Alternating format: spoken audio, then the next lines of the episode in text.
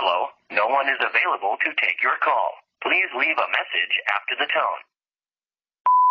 Thank you. Today is Friday, July 22, 2022, and I'm here to formally announce my full retirement from the World Wrestling Entertainment.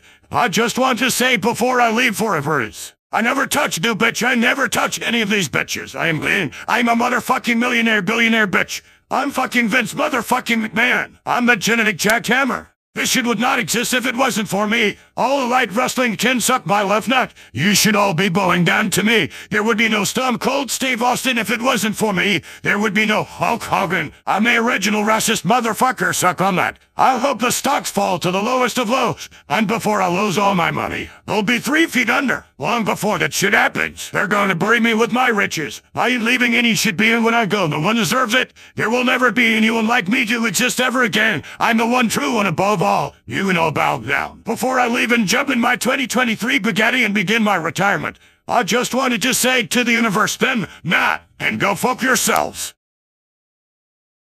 Fuck pro wrestling. It will be sports entertainment for life, bitch.